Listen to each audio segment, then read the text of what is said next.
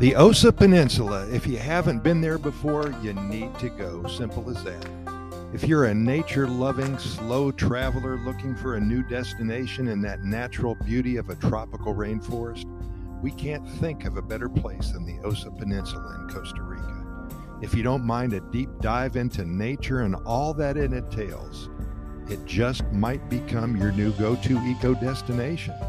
Costa Rica in Central America is a top travel destination for nature lovers, known for its beautiful beaches on both the Pacific and Caribbean coasts, famous surf breaks, active volcanoes, mountain cloud forest, amazing wildlife, warm and friendly people, and of course, Costa Rica's four species of monkeys.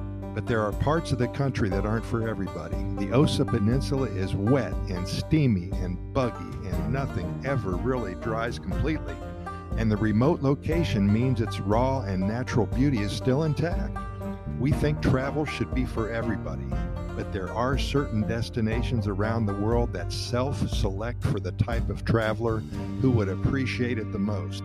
The Osa Peninsula is one such place. Costa Rica is committed to ecotourism, and they've dedicated 25% plus of its total land to the protection of its unique diversity of plants, insects, and wildlife. And if Costa Rica shines as a great destination, the Osa Peninsula is surely its beating heart. From the Osa Peninsula, Costa Rica still looks and feels like it's a marketing slogan. still more monkeys than people. It's hard to get to and likely will stay that way if locals have anything to say about it. That fact alone is what makes it one of the best places to visit in Costa Rica and our perennial favorite. When you go, you have a myriad of locations in which to stay.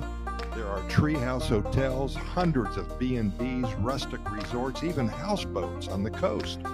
If you love jungle life and if you get excited searching for jaguars, anteaters, sloths, tapirs, and all the other creatures, then you will definitely think you are on the doorsteps of that oasis that you've only dreamed about all of your life. With Corcovado National Park, Caño Island, Drake Bay, and so many other natural attractions close by, you can plan on spending a week to 10 days in this area of the country. You still want to come back for more the next time you visit one of the happiest countries on the planet because you aren't going to see everything and you are going to fall in love with this place. Hey, Pura Vida, thanks for listening. Keep in mind that we have recorded way over 1,900 episodes in our Costa Rica Pura Vida Lifestyle podcast. We're found on all major podcast venues, iHeartRadio, Spotify, the Apple, and the Google podcast platforms as well. And finally, if you like what you heard today, please help us get the word out and share our links on all social media. We would appreciate that. And if you have anything to say, if you want to share a story with us, contact me at Costa Rica Good News at gmail.com. That's Costa Rica Good News at gmail.com.